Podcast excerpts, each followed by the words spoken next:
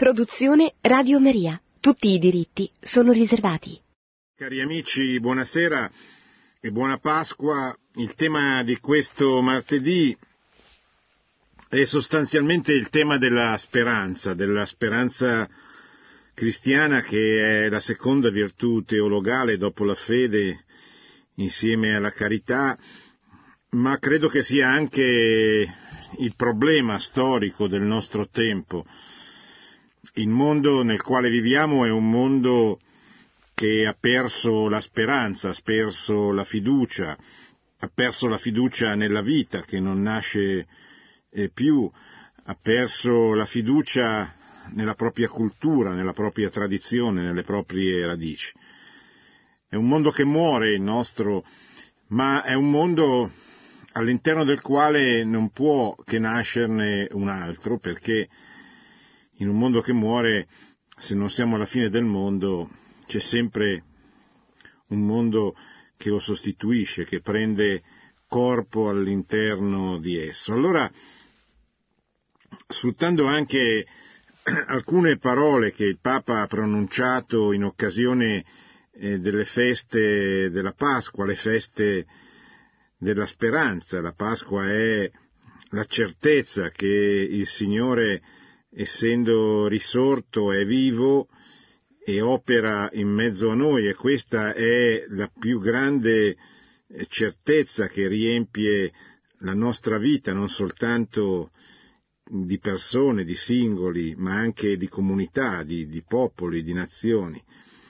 Noi viviamo della speranza che nasce dalla certezza che Cristo è il Signore risorto, che Cristo è presente dentro la nostra vita, dentro il corpo, dentro l'ostia che riceviamo, che è il suo corpo, il suo sangue, dentro l'ostia che adoriamo, custodita nel Santissimo Sacramento dell'altare, ma dentro anche la storia, perché Cristo è il Signore della storia, opera nella storia con la sua provvidenza e con eh, la Chiesa che è il proseguimento della, dell'opera di Cristo nella vita dei popoli e delle nazioni. Allora, eh,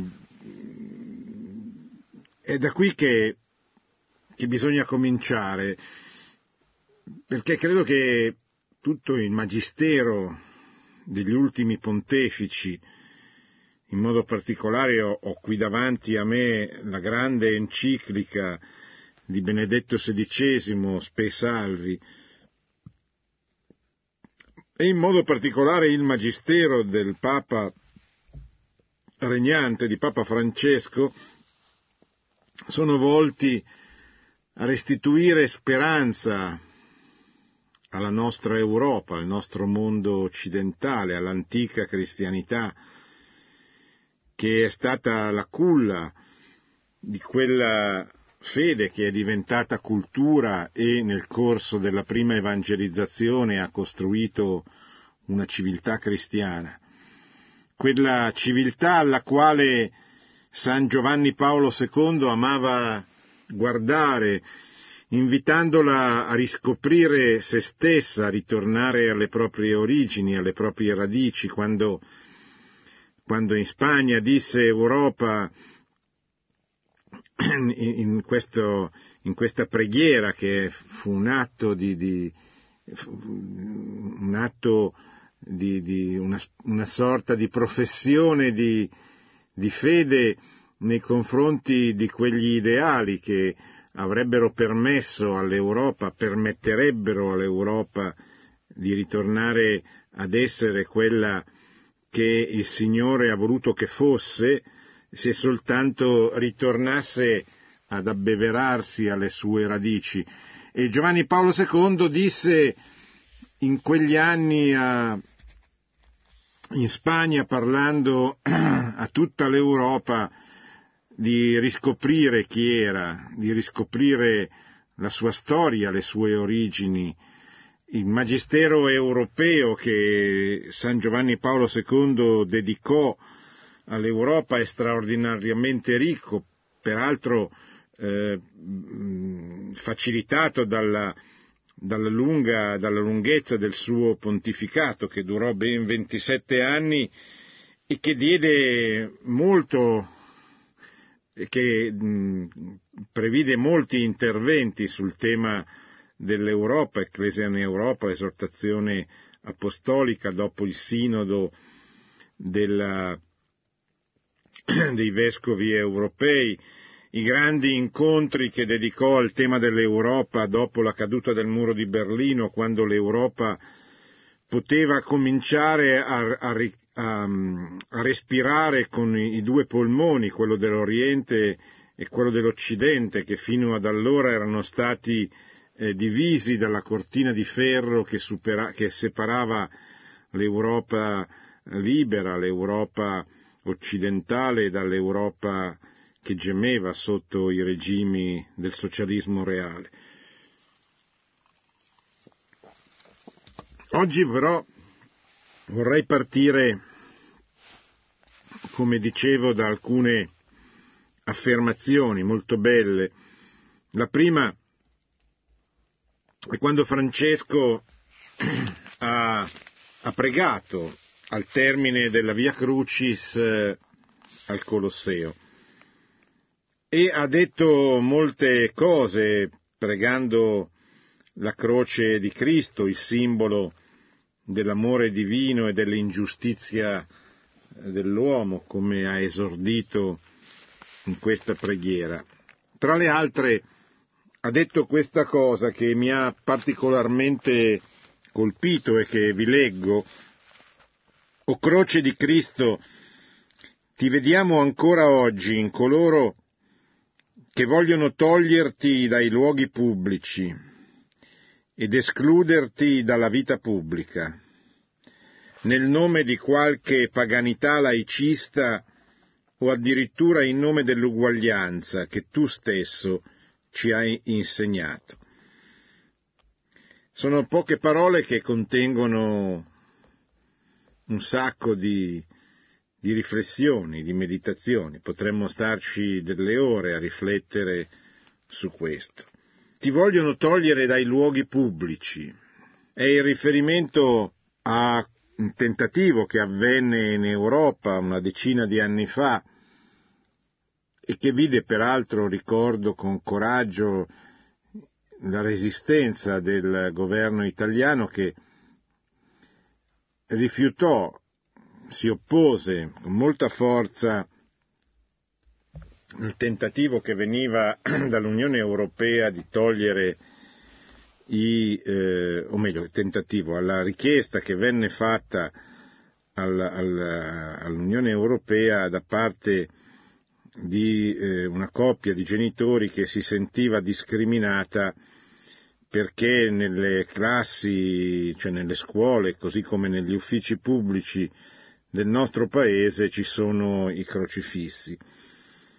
E allora il Papa dice ci sono quelli che vogliono toglierti, vogliono togliere la croce dai, crocifi- dai, dai luoghi pubblici, ma soprattutto è quello che aggiunge, che ti vogliono escludere dalla vita pubblica, in nome della paganità laicista.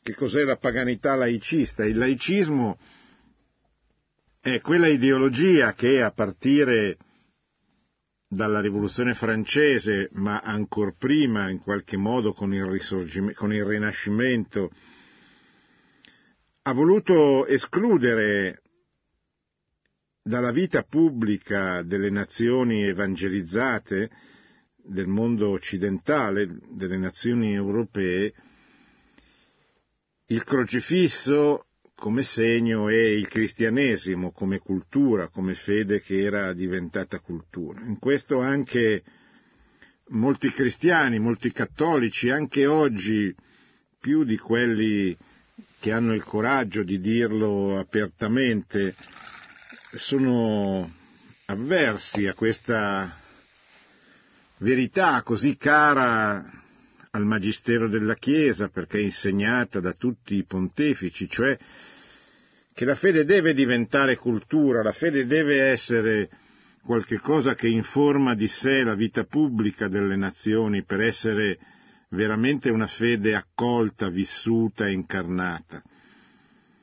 La fede che non diventa il criterio di giudizio dei singoli uomini, ma anche delle comunità e quindi delle nazioni, è una fede che non ha sviluppato tutte le sue potenzialità. Cioè, se Cristo è il Salvatore del mondo, non solo il Salvatore dei singoli uomini, ma il Salvatore delle nazioni, noi non dobbiamo avere paura, non solo, ma dobbiamo avere la certezza che se il cristianesimo impregna di sé la vita di una nazione, questa nazione diventa una vita piena di giustizia, piena di amore, piena di fratellanza, piena di condivisione. Chi ha portato l'attenzione nei confronti delle persone più infelici, degli ammalati, dei bambini, delle vedove, dei moribondi, dei poveri, se non il cristianesimo. Cioè chi ha creato gli ospedali, chi ha insegnato agli ignoranti, ai bambini, all'interno delle famiglie, delle cui famiglie non era possibile studiare. Cioè chi ha elevato la società dal luogo dell'odio, della contrapposizione, della vendetta? Chi l'ha fatta diventare un luogo dove non sempre, non costantemente, ma almeno intenzionalmente la giustizia, la misericordia, l'amore, la fratellanza, la solidarietà fossero la legge che dovesse governare i popoli, i popoli, le famiglie, le comunità, gli uomini all'interno di queste nazioni. Ecco allora che ci si chiede ma perché c'è qualcuno che vuole eliminare questa presenza? Perché qualcuno ha paura di Cristo, ha paura del crocifisso? Chi potrebbe discriminare un uomo che essendo il figlio di Dio ha scelto di lasciarsi uccidere dagli uomini per caricare su di sé tutti i peccati che l'umanità aveva commesso e avrebbe commesso fino alla fine dei tempi. Chi può avere paura di quest'uomo? Qualcuno può avere paura, può avere avuto paura legittimamente degli errori degli uomini che in nome del Cristo crocifisso hanno compiuto delle ingiustizie. Non tutti i cristiani, anzi tanti cristiani si sono comportati male e si comportano male nella vita pubblica. E ci sono stati certamente dei periodi in cui i cristiani hanno dato il peggio di sé, penso alle guerre di religione, quando i cristiani si uccidevano fra di loro per eh, una supremazia fra cattolici e protestanti. Qualcuno potrebbe dire ma sono stati i protestanti che si sono separati dalla comunione con Roma dove c'è il vescovo di Roma, il successore di Pietro. È vero, ma lo scandalo che questo ha dato, ha provocato continua a provocare va molto al di là di questa ferita. Cioè noi non possiamo essere credibili finché ci presentiamo davanti agli uomini divisi da una ferita che dura da 500 anni. È vero che sono stati i seguaci di Lutero, di Calvino che si sono staccati, è vero che hanno compiuto delle ingiustizie, come peraltro è vero che i cattolici hanno compiuto delle ingiustizie nei loro confronti, come peraltro avviene quasi inevitabilmente all'interno di ogni guerra. Ma è vero che oggi il problema maggiore è ricomporre una comunione, un'unità per essere credibili nella missione che dobbiamo avere nei confronti di un mondo che ha rivoltato le spalle non soltanto alla Chiesa cattolica, ma alle stesse comunità protestanti in tutta Europa. E la credibilità del nostro apostolato è, è legata certamente anche all'unità. È difficile essere convincenti se si è divisi, se si è divisi da centinaia di anni da una frattura che non si eh, ricompone. Ma al di là di questo, cioè al di là dei... Eh, uno può comunque chiedersi ma perché avete paura di questi cristiani che pur divisi credono entrambi in Gesù Cristo, in quel Cristo crocifisso che avete davanti agli occhi, nel nome del quale possono essere state compiute delle ingiustizie, ma soprattutto nel nome del quale è stata costruita una civiltà che ha riempito di cose meravigliose i nostri paesi. Forse qualcuno si dimentica che cosa vengono a vedere i giapponesi o i cinesi nelle nostre città.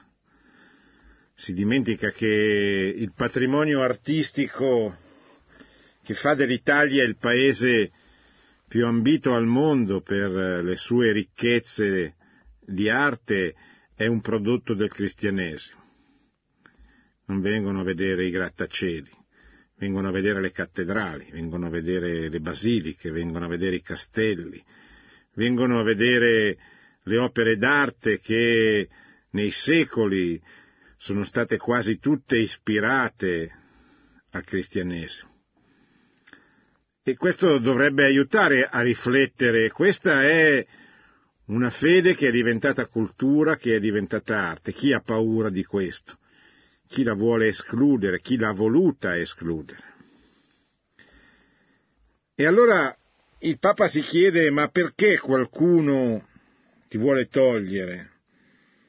Perché questa paganità laicista, questo ritorno questa volontà di ritornare all'epoca precedente il cristianesimo, che esplode nel Rinascimento, nell'illuminismo, cioè nel laicismo in tutte le sue diverse versioni, compresa eh, quella nazista, non dimentichiamoci perché noi siamo bravissimi a parlare male del nazismo, ma ci dimentichiamo come è stato ricordato nella trasmissione precedente da Francesco Agnoli, che il nazismo odia il cristianesimo e ha, voluto, e ha cercato di riportare il mondo attraverso la sua vittoria militare e politica a un'epoca precedente il cristianesimo stesso, appellandosi a quei filosofi che noi studiamo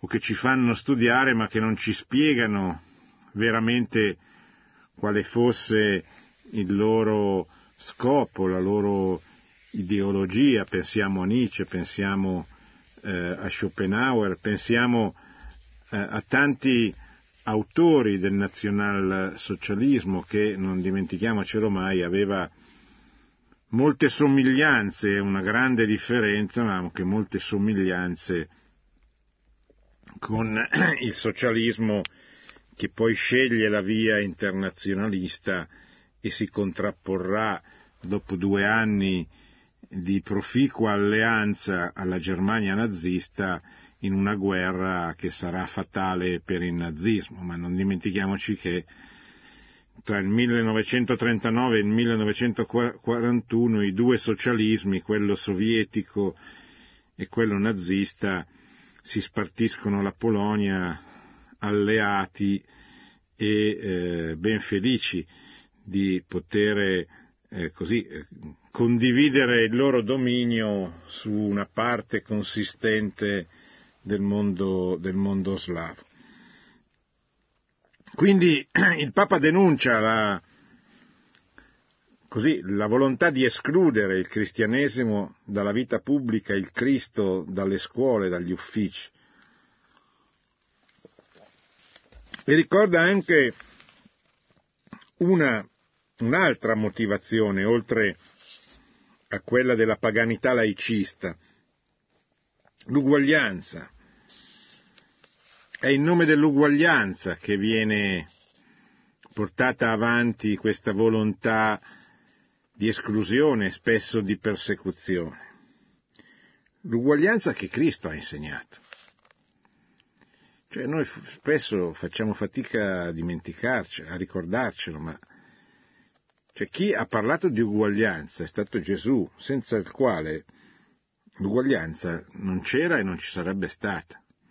Chi ha ricordato che tutti gli uomini sono uguali davanti a Dio, che saranno giudicati dalla stessa legge, che hanno la stessa dignità, che siano uomini, che siano donne, che siano schiavi, che siano ricchi, che siano poveri, che siano intelligenti, sani o ammalati o moribondi o deformi, chi ha sfidato i potenti, come dice la preghiera del Magnificat della sua epoca, dell'epoca, dicendo di, di non toccare i bambini, di non toccare gli ammalati, di non, attac- di non toccare gli anziani, che sono quelli a cui Cristo guardava con la più grande attenzione, con il più grande amore perché erano quelli che più avevano bisogno, soprattutto in quell'epoca, della, della stima,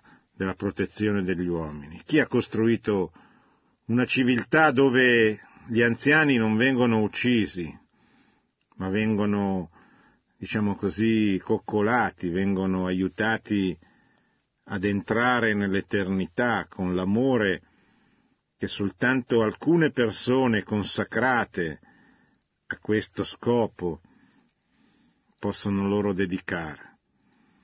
Esistono delle persone solo nel cristianesimo che dedicano la loro vita ad accompagnare alla morte le persone anziane e ammalate. Pensate a Madre Teresa di Calcutta che verrà elevata sugli altari il prossimo mese di settembre. Pensate alle sue consorelle, alla sua grande opera, che eh, consiste, perché viene continuata, grazie a Dio, nell'accompagnare nella vita eterna le persone più sfortunate, le persone più segnate dalla, dalla sofferenza, dalla malattia. Ebbene, tutto questo, questo ribaltamento culturale straordinario, perché i bambini venivano buttati dalla rupe tarpea, gli anziani venivano, non erano presi in considerazione, eh, le donne non avevano nessuna voce in capitolo, eh, gli schiavi erano trattati come le bestie, questo grande cambiamento culturale avviene senza rivoluzioni, senza spargimento di sangue, se non quello dei martiri cristiani, avviene nel corso dei secoli in quella che sarà la prima evangelizzazione. E quei cattolici che oggi sono contrari a quello che la Chiesa ha sempre insegnato, cioè che la fede diventi cultura, dovrebbero spiegarci dovrebbero spiegarci perché, cioè come questo è avvenuto.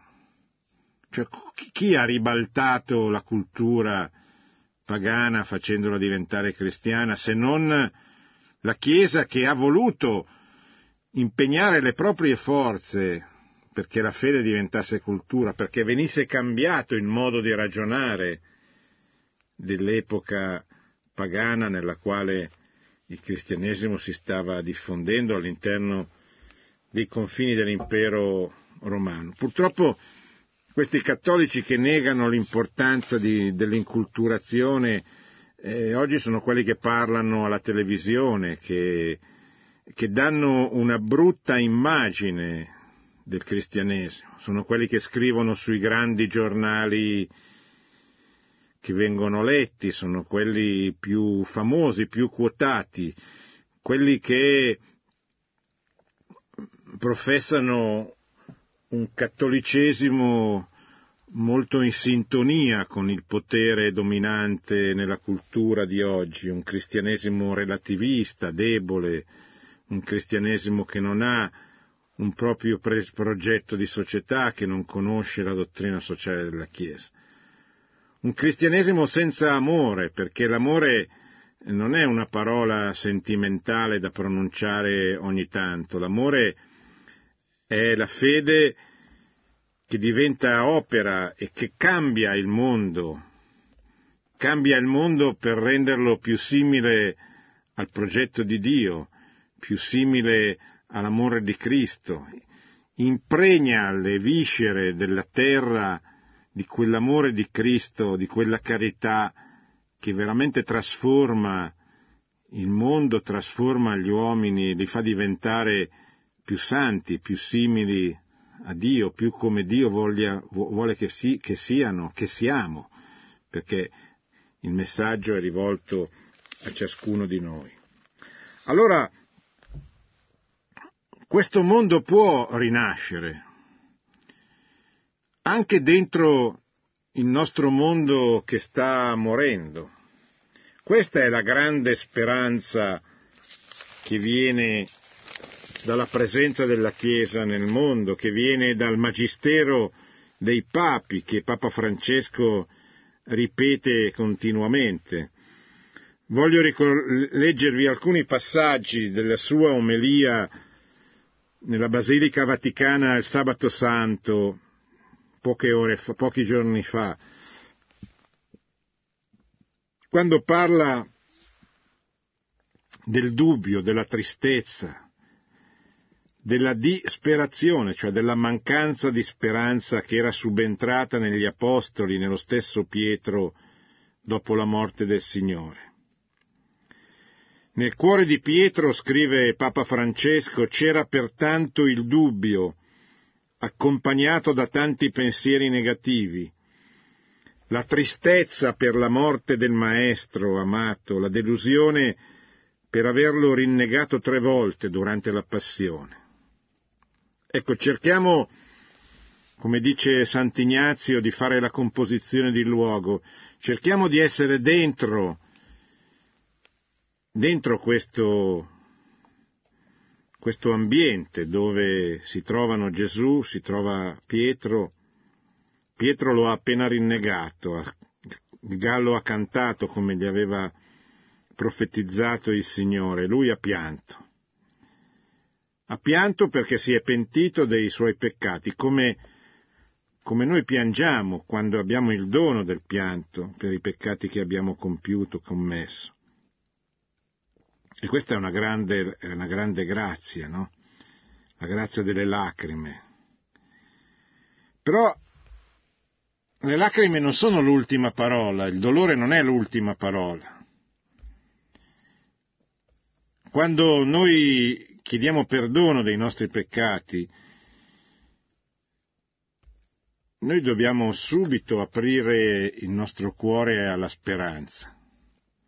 Cioè Cristo è lì, non ci ha condannato, ci ha perdonato, ma vuole che noi usciamo dal nostro peccato, vuole che noi dimentichiamo il nostro peccato, vuole che usciamo dalla tristezza nella quale siamo come rassegnati, perché questo non è quello che vuole Dio. Dio non vuole la tristezza del peccatore, non vuole che continui a, a pensare ai suoi peccati, al suo male, a quello che ha commesso, vuole che, che viva, che esca dalla, dal torpore, dalla disperazione, dalla depressione, e che si doni agli altri donandosi a, a Cristo.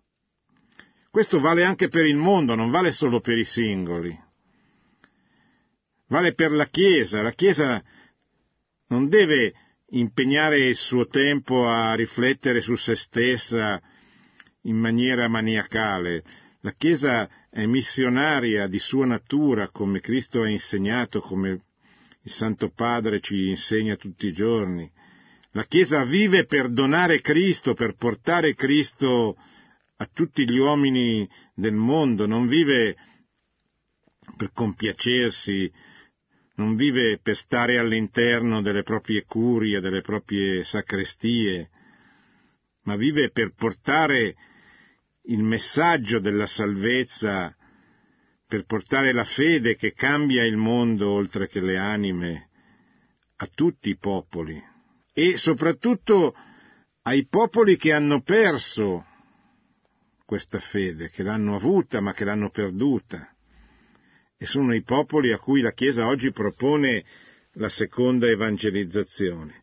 Però, però ci deve essere una svolta. E la svolta avviene. Pietro, dice Papa Francesco, dopo aver ascoltato le donne e non avere creduto loro, perché eh, all'inizio non ci ha creduto, ma no, le donne sono visionarie, vedono poco, vedono male, chissà cosa hanno visto. Però, però si è alzato, tuttavia si alzò, dice il Vangelo. Non rimase seduto a pensare, commenta Papa Francesco, non restò chiuso in casa come gli altri. Non si lasciò intrappolare dall'atmosfera cupa di quei giorni, non si lasciò travolgere dai suoi dubbi, non si fece assorbire dai rimorsi, dalla paura, dalle chiacchiere continue che non portano a nulla, come sono vere tutte queste cose.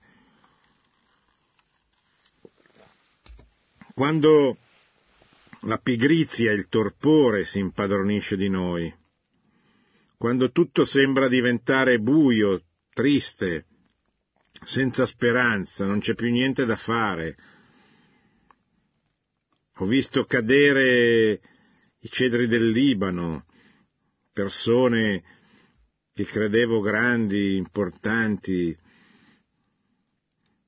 cadere nel peccato, voltare le spalle a Cristo. Ho visto le nazioni perdere la fede. E cosa devo fare? Cosa posso fare io?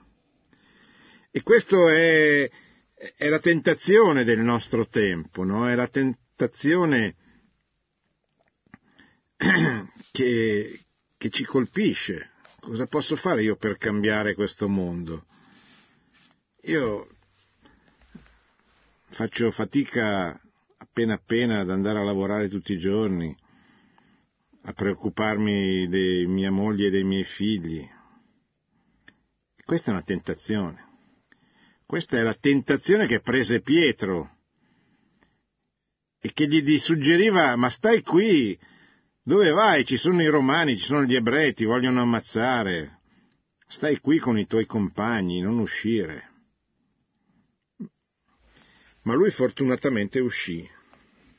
Lui non poteva non, anche se non ci credeva, ma non poteva non andare dietro a quel richiamo a cui non credeva, però dice, ma se poi fosse vero. Perché in fin dei conti l'amore per il suo maestro non, non era completamente rescisso, ce n'era ancora un po'. Cercò Gesù dice il Papa, non cercò se stesso. Preferì la via dell'incontro e della fiducia e così com'era si alzò e corse verso il sepolcro, da dove poi ritornò pieno di stupore. Questo è stato l'inizio della risurrezione di Pietro, la risurrezione del suo cuore. Senza cedere alla tristezza e all'oscurità, ha dato spazio alla voce della speranza Ecco la parola su cui volevo attirare la vostra attenzione, la speranza. La speranza nella vita eterna, certamente, ma anche la speranza che possa nascere anche attraverso il nostro piccolo, modesto contributo della testimonianza che siamo capaci di portare, la speranza che possa nascere un mondo migliore, dove sia più facile salvarsi e santificarsi, dove la fede in Gesù Cristo diventi la vita di un popolo, non soltanto eh, di un singolo. La speranza che gli altri capiscano quello che la Chiesa propone loro è per il loro bene, è per il bene della comunità, Ha lasciato, Pietro ha lasciato che la luce di Dio gli entrasse nel cuore, senza soffocarlo. Anche le donne che erano uscite al mattino presto per compiere un'opera di misericordia, cioè per portare gli aromi alla tomba, avevano vissuto la stessa esperienza. Erano impaurite, con il, voto, con il volto chinato a terra, ma furono scosse all'udire le parole degli angeli. Perché cercate tra i morti colui che è vivo? Anche noi, dice il Papa, come Pietro e come le donne non possiamo trovare la via restando tristi e senza speranza e rimanendo imprigionati in noi stessi. Ma apriamo al Signore i nostri sepolcri sigillati, ognuno di noi li conosce. Cioè, ognuno di noi conosce qual è il motivo che impedisce al nostro cuore di donarsi, di uscire da se stesso, di vincere la tristezza, di vincere il ripiegamento su se stessi, affinché Gesù entri e, e ci dia vita. Portiamo a Lui le pietre dei rancori e i macigni del passato, i pesanti massi delle debolezze e delle cadute. Egli desidera venire a prenderci per mano, per trarci fuori dall'angoscia. Ma questa è la prima pietra da fare rotolare via questa notte, la mancanza di speranza che ci chiude in noi stessi. Che il Signore ci liberi da questa terribile trappola, dall'essere cristiani senza speranza, che vivono come se il Signore non fosse risorto e il centro della vita fossero i nostri problemi. Ognuno di noi ha i problemi, lo dirà adesso Papa Francesco. Ognuno di noi ha l'angoscia di non riuscire a farcela, a vincere quella tentazione, a superare quel peccato, a fare quella cosa che ci viene chiesta. Ma se noi guardiamo a colui che è l'Onnipotente, non possiamo non pensare che quell'uomo, quel Dio, quel mistero incarnato non ci dia la forza di fare quello che ci permetterà di superare l'ostacolo che abbiamo davanti, qualsiasi esso sia.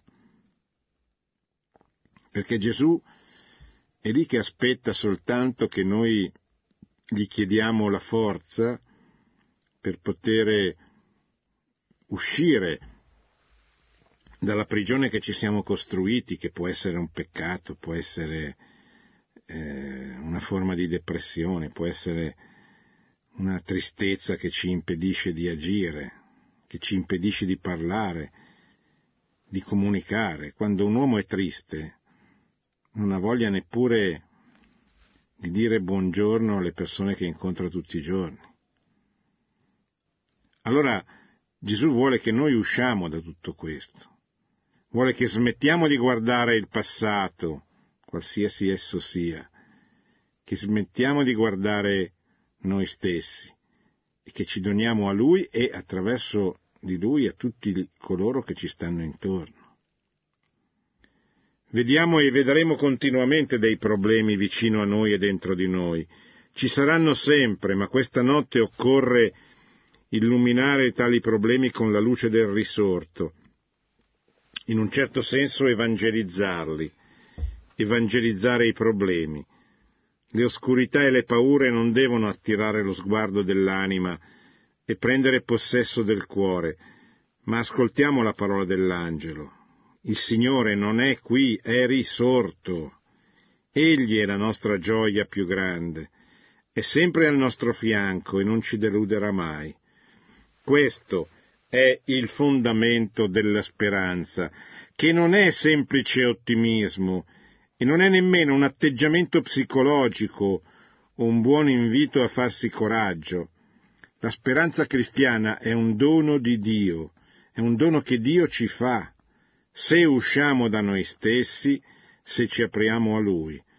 Questa speranza non delude perché lo Spirito Santo è stato effuso nei nostri cuori, come dice San Paolo nella lettera ai Romani.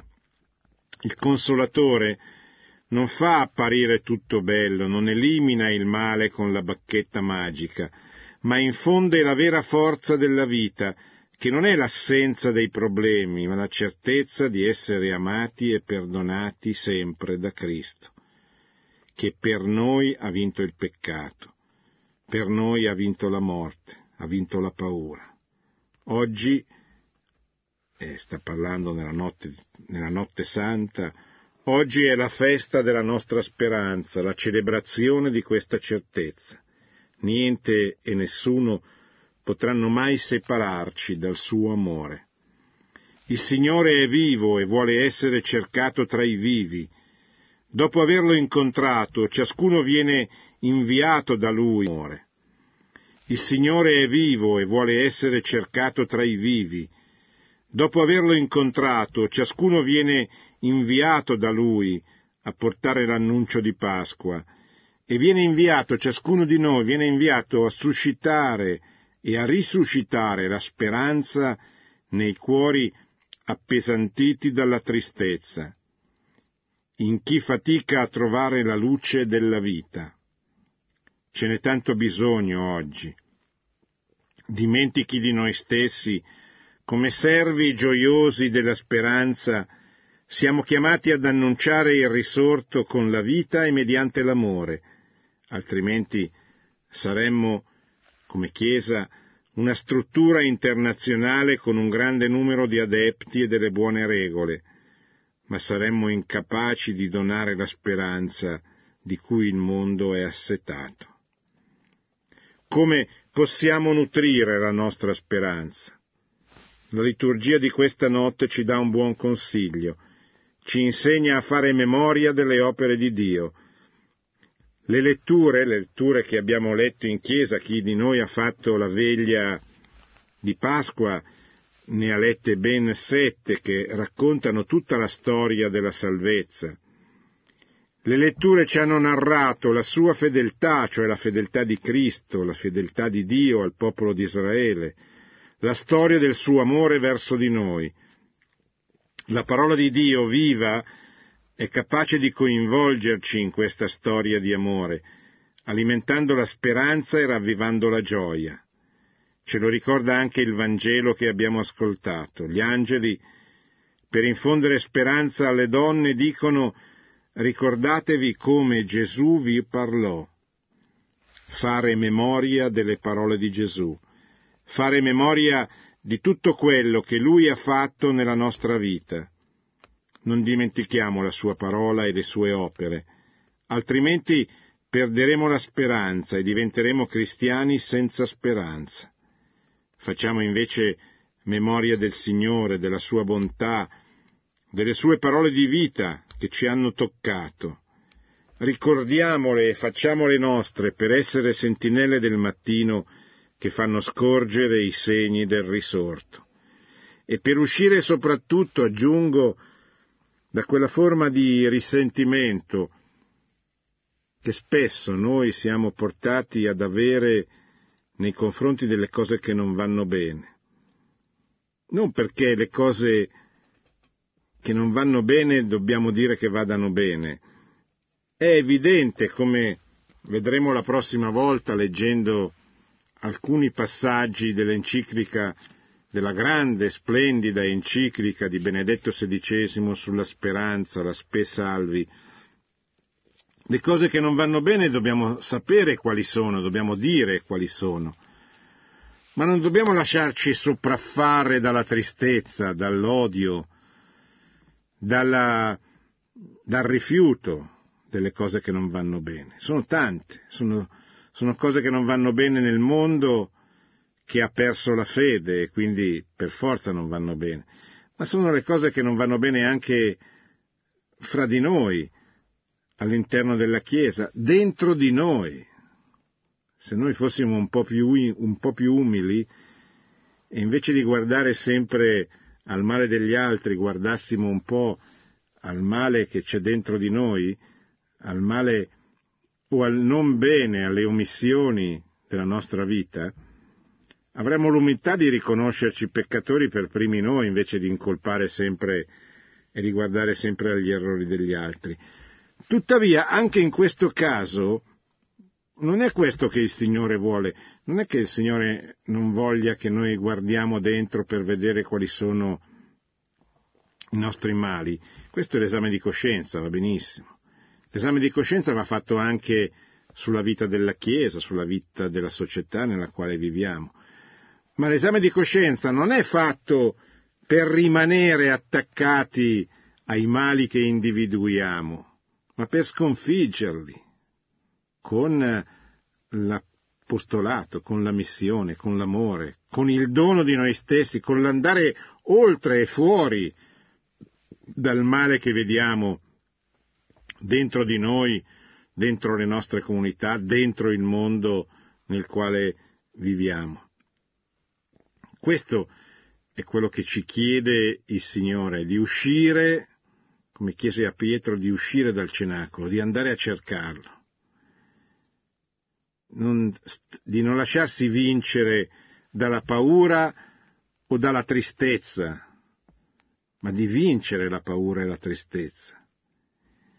Cari fratelli e sorelle, Cristo è risorto, conclude il Papa. Noi abbiamo la possibilità di aprirci e di ricevere il suo dono di speranza, la speranza di costruire un mondo migliore, diceva Pio XII. Apriamoci alla speranza e mettiamoci in cammino, la memoria delle sue opere e delle sue parole sia luce sfolgorante che orienta i nostri passi nella fiducia verso quella Pasqua che non avrà fine.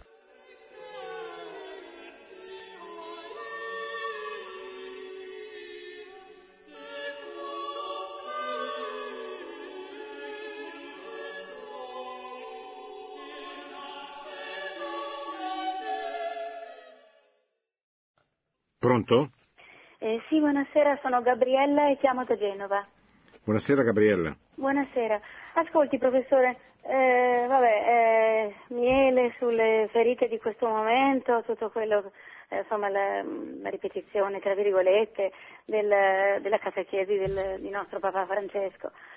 Eh, però credo che, eh, che, la linea di demarcazione, mh, mm, più che altro la difficoltà profonda di ehm, uscire fuori da noi stessi, cioè di dimenticarci per poi cercare di eh, aprirci agli altri per portare, insomma, attraverso la nostra povera, piccola testimonianza, qualcosa di più grande, non sia così semplice.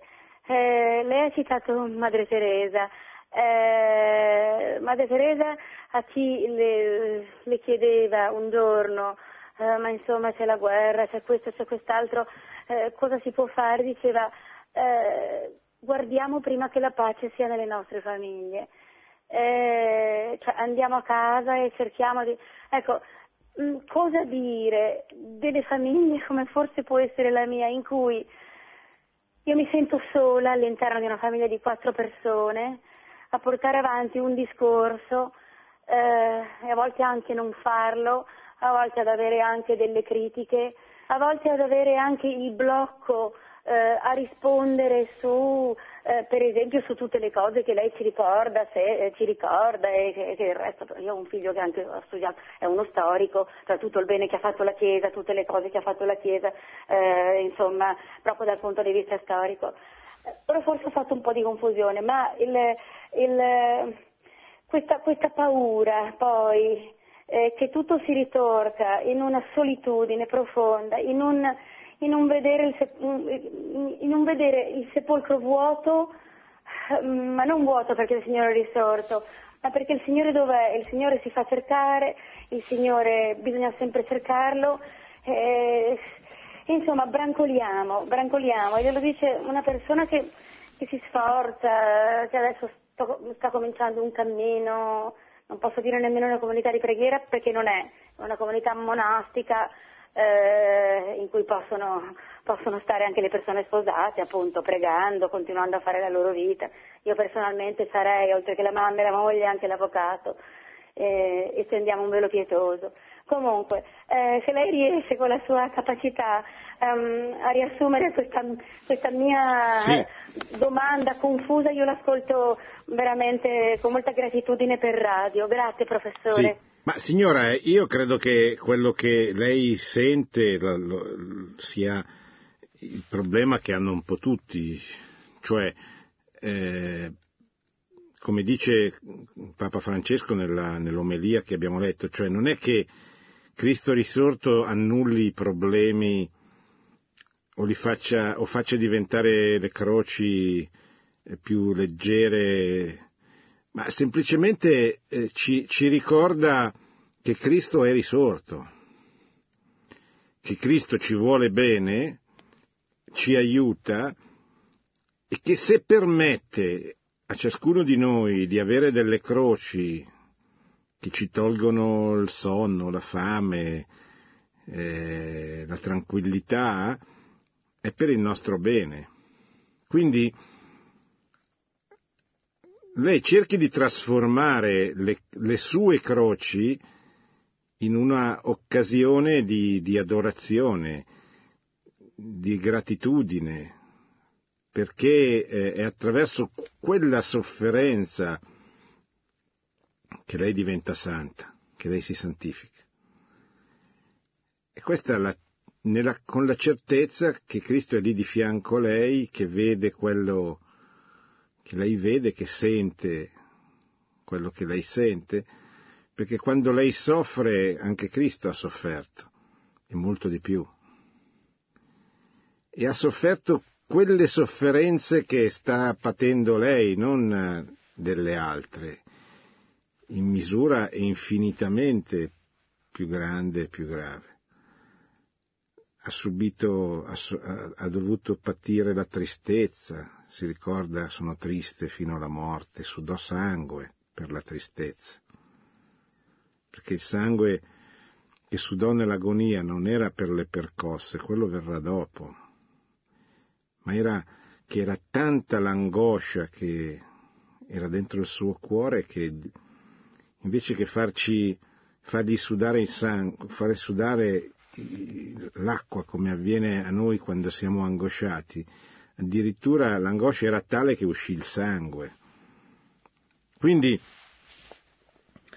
eh, non, eh, non si faccia, come dire, sconfiggere da questa tristezza, da questa depressione, da questa desolazione. Esca, la sconfigga, cioè, n- n- non può eliminarla, deve sopportarla, certo, ma esca, la, la- come dire, non rinunci al suo apostolato, alla sua missione, al suo desiderio di cambiare il mondo anche attraverso quelle sofferenze. E non deve fare delle cose straordinarie perché non può e non deve lasciare la sua casa, i suoi figli, il suo marito, la famiglia, il lavoro, la professione. È lì che deve trovare la forza di trasformare quello in una missione che cambia non soltanto le sue relazioni, che magari apparentemente non cambiano, ma cambieranno, ma attraverso quelle relazioni cambiare anche il mondo, cambiare eh, le persone che stanno intorno, che attraverso il suo dolore e la sua sofferenza possono convertirsi, possono ritrovare la fede, possono migliorarsi. Coraggio signora e buona Pasqua. Pronto? Pronto? Sì. Eh, qua è Cecilia di Brescia che parla.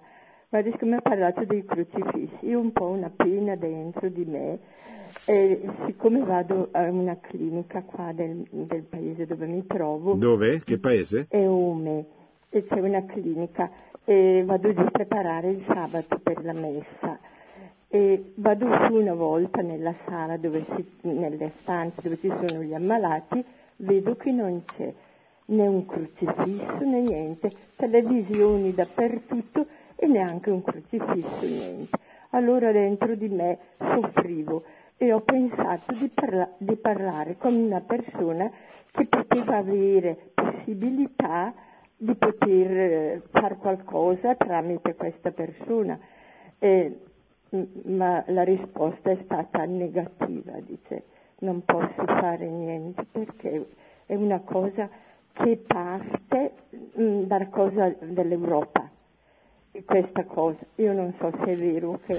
Ma non è vero, cioè, ho, non ho è una vero. sofferenza dentro perché dico, uno che sta morendo che, a guardare il crocifisso, le è di aiuto, forse perché anch'io in casa ho un sacro cuore, lo guardo tante volte, mi è di aiuto quando c'è qualcosa. E dico, e lì niente, neanche niente. Ma è una clinica, è un ospedale civile? È una clinica, non so se è di privati o Eh, ma chi cosa. sono i proprietari? Ma eh, non, non lo so. Eh, si Non- informi, perché non è vero che ci siano disposizioni che impediscono di mettere C'è almeno la crocifissi. chiesina giù, eh, eh, ecco, c'è la chiesa e, e basta. Ah, E mi informerò io perché questa persona è dentro, ha una parte importante. Sono andata Provi- proprio provi a a casa chiedere. a parlare. Brava, Scusa. grazie signora, insista, mi raccomando. Pronto? Sì, pronto? Prego signora. Grazie, eh, professore. Questa cosa è un Da dove chiama, ricordo- scusi? Io mm, da Milano, Maria Teresa da Milano. Sì. Ecco, ehm, quando vivevo nel Veneto, non sono originaria, frequentavo la- l'università, la FUCI, Federazione Cattolica. Allora, purtroppo, nel nostro gruppo venne a mancare per una disgrazia un nostro carissimo amico, molto attivo, molto valido, cristianissimo, in senso proprio che tutti eravamo molto ben guidati anche da un sacerdote meraviglioso. E mh, quando ci fu eh, il funerale, il giorno del funerale, che eravamo tutti riuniti e diciamo costernati eh, perché appunto proprio era dei nostri anni, era giovane, il sacerdote dall'altare disse Italo ha fatto Pasqua e ci siamo guardati, abbiamo dovuto meditare, riflettere, poi anche i giorni dopo perché non ci diede, sì, la sua, indubbiamente la sua eh, predica fu mh, su questa tematica, ma noi colpì soprattutto questa frase dove mh, il passaggio dalla morte alla vita ci aprì dentro lo scenario proprio della escatologia, del passaggio all'aldilà e della, quindi anche della fiducia, come lei prima eh, insisteva assai eh, positivamente, della eh, speranza proprio nella, eh, nella vita eterna, insomma. Sì, E, e così quindi poi io mi slanciai davvero ad aiutare la sua fidanzata, andai in montagna con lei, col fratellino che aveva dei problemi, ecco, e fu, e lei mi ringraziò molto, fu un'esperienza di vita notevole, ecco, che, che Sì. porto tuttora nel cuore. bene, grazie signora. Pronto? Dottor Marco Invernizzi, buonasera, io le voglio molto bene, la seguo tutti i martedì, Brava. mi interessa moltissimo e questa sera sono, grazie a Dio, riuscita a prendere la comunicazione e vorrei darle una testimonianza. Brava. Sono Mica. stata illuminata di, di pensare sempre così. Eh, a Dio niente è impossibile, tutto sempre sperare di bene da tale immensa bontà onnipotente. Sì, Lei potrebbe nei suoi discorsi introdurre questa speranza, diciamo. Tutto sempre, spe- a Dio niente è impossibile, tutto sempre sperare di bene da tale immensa bontà onnipotente, che si riferisce a Dio Certo. naturalmente. ci provo E signora. io vivo nella speranza, perché Bravo. so che Dio può, eh, diciamo, volere il bene e permettere il male per ricavarne un bene. Certo, Tutto quello che vedo capitare, io penso che Dio nella sua onnipotenza può ricavare quello che è il suo fine, la nostra salvezza. certo. Che dice dottor Martin Vernici? Brava signora, ha ragione. Preghi per me e io cercherò di fare come dice lei, di mettere un po' di speranza nelle cose che dico perché aiutino le persone a, a- così, a non lasciarsi abbattere dalla tristezza e dalle tristezze che sono tante. Pronto? Eh, pronto, sono Adriano da Biella. Sì, buonasera Adriano. Buonasera.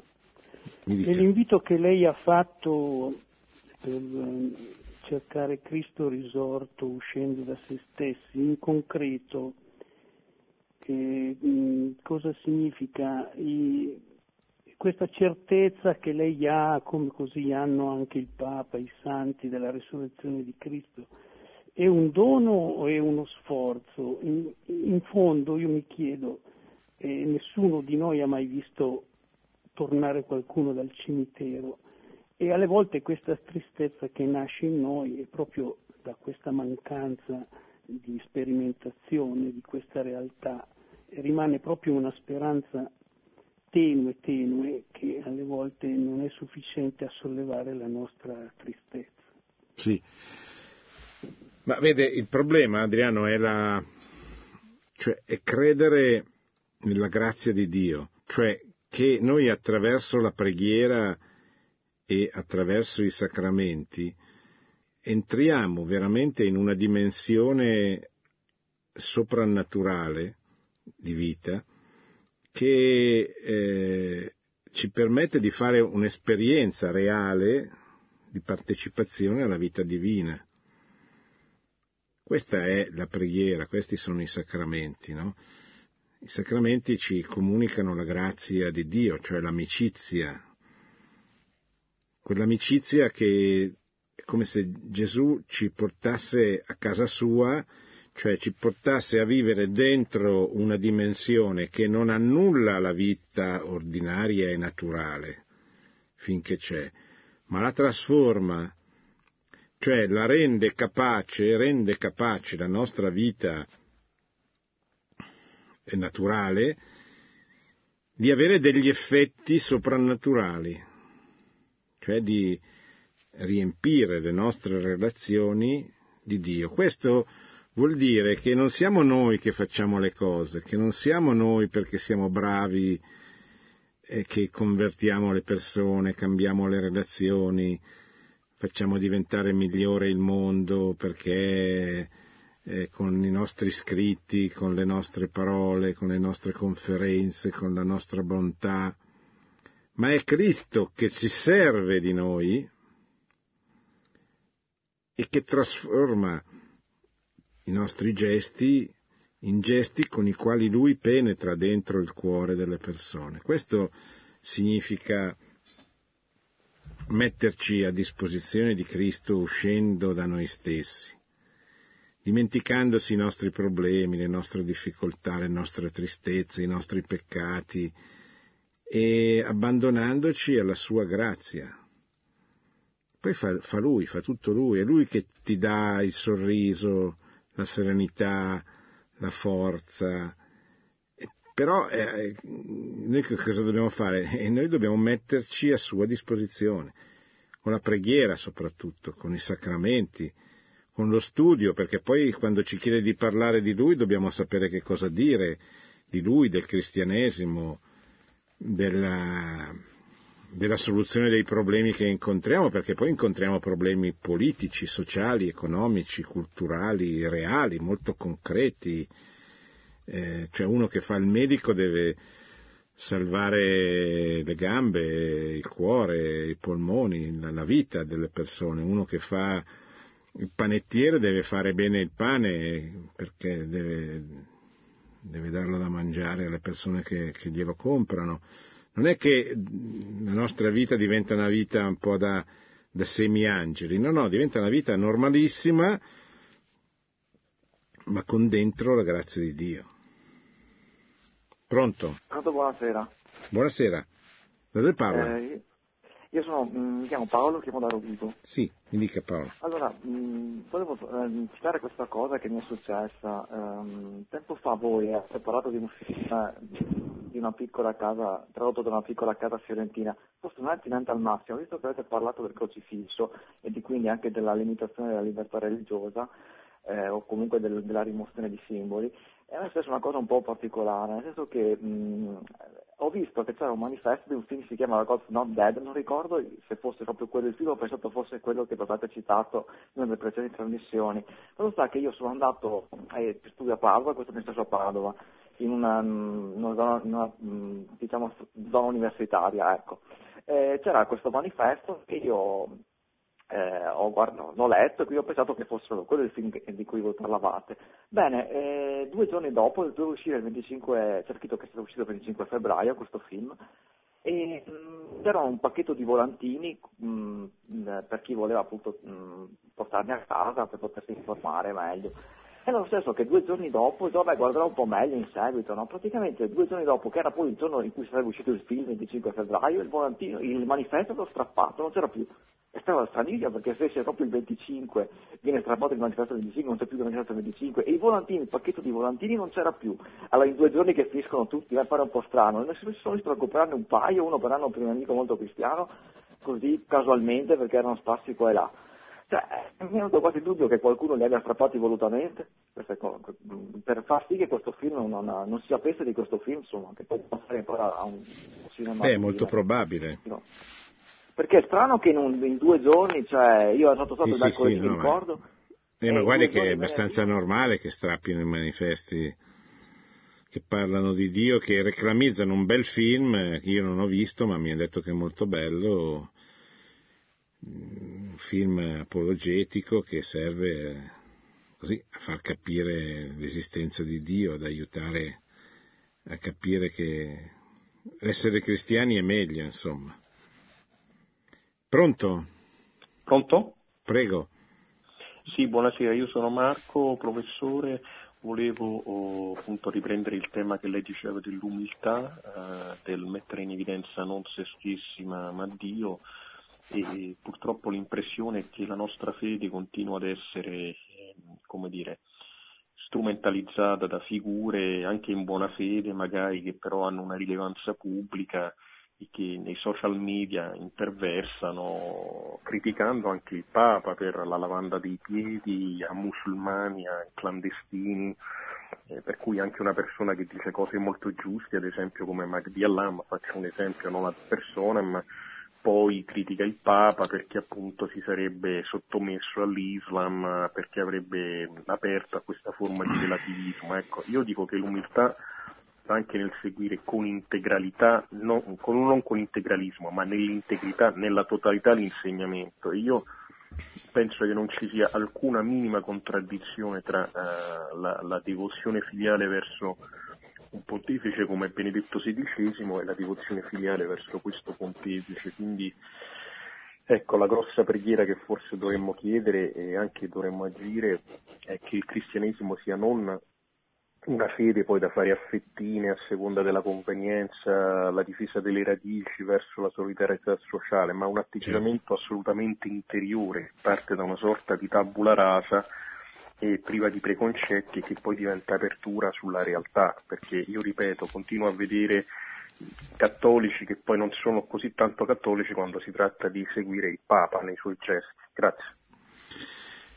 Sì, ha perfettamente centrato il problema, cioè il cristianesimo si deve prendere tutto, non quello che piace eh, o quello che si ritiene che sia giusto per un determinato tempo storico, ma tutto, cioè tutto il magistero, tutte le declinazioni sociali della fede, perché la dottrina sociale parla di solidarietà e di sussidiarietà, non solo di uno o solo dell'altro, parla di bene comune e parla anche di centralità della persona. E, queste non sono contraddizioni, ma è proprio lo sforzo del et et che è una delle caratteristiche fondamentali del cristianesimo. e la grazia e la natura e la fede e la cultura, non o l'una o l'altra. Purtroppo ci sono dei giornalisti, degli intellettuali, ma anche degli uomini da bar che preferiscono le proprie opinioni a quelle del Papa, a quelle della Chiesa, che vogliono fare gli allenatori tutti i giorni, per cui tutti i giorni al bar o sui giornali che fa molti più danni scandalizzano le persone perché danno i voti, danno, giudicano, invece di giudicare loro stessi, giudicano il Papa, giudicano, non sono capaci di tacere e giocano, giocano sul fatto che oggi le vendite aumentano o i mi piace aumentano su Facebook nella misura in cui si dicono delle cose eclatanti, si fanno dei titoli eh, così pittoreschi, si spara sulla luna, si fanno cose eccezionalmente eh, strane. Ecco, purtroppo il mondo oggi è pieno di questi falsi maestri che hanno la responsabilità di di gravare sulle coscienze delle persone più semplici che spesso, che spesso cadono nei loro tranelli. La soluzione è stare con il Papa sempre, come recita una rivista che si chiama La Roccia, pubblicata dalla casa editrice Shalom. Stare con il Papa sempre non vuol dire non capire che i papi sono diversi l'uno dall'altro perché hanno culture diverse, stili diversi, modalità diverse ma che il Signore che sceglie il Papa nei conclavi, li sceglie così e, e si serve delle loro caratteristiche, anche delle loro debolezze, perché cioè, i papi non è che nella storia della Chiesa siano stati tutti santi e perfetti, hanno commesso anche degli errori e possono commettere degli errori, ma è il loro magistero, cioè il loro insegnamento, quello ordinario, non soltanto quello straordinario quando proclamano un dogma che noi dobbiamo seguire, che cioè ci dobbiamo sforzare di incarnare quel magistero, quell'insegnamento nella vita di tutti i giorni, nel nostro apostolato di tutti i giorni. Grazie, chiudo, buonanotte buona Pasqua a tutti. Produzione Radio Maria. Tutti i diritti sono riservati.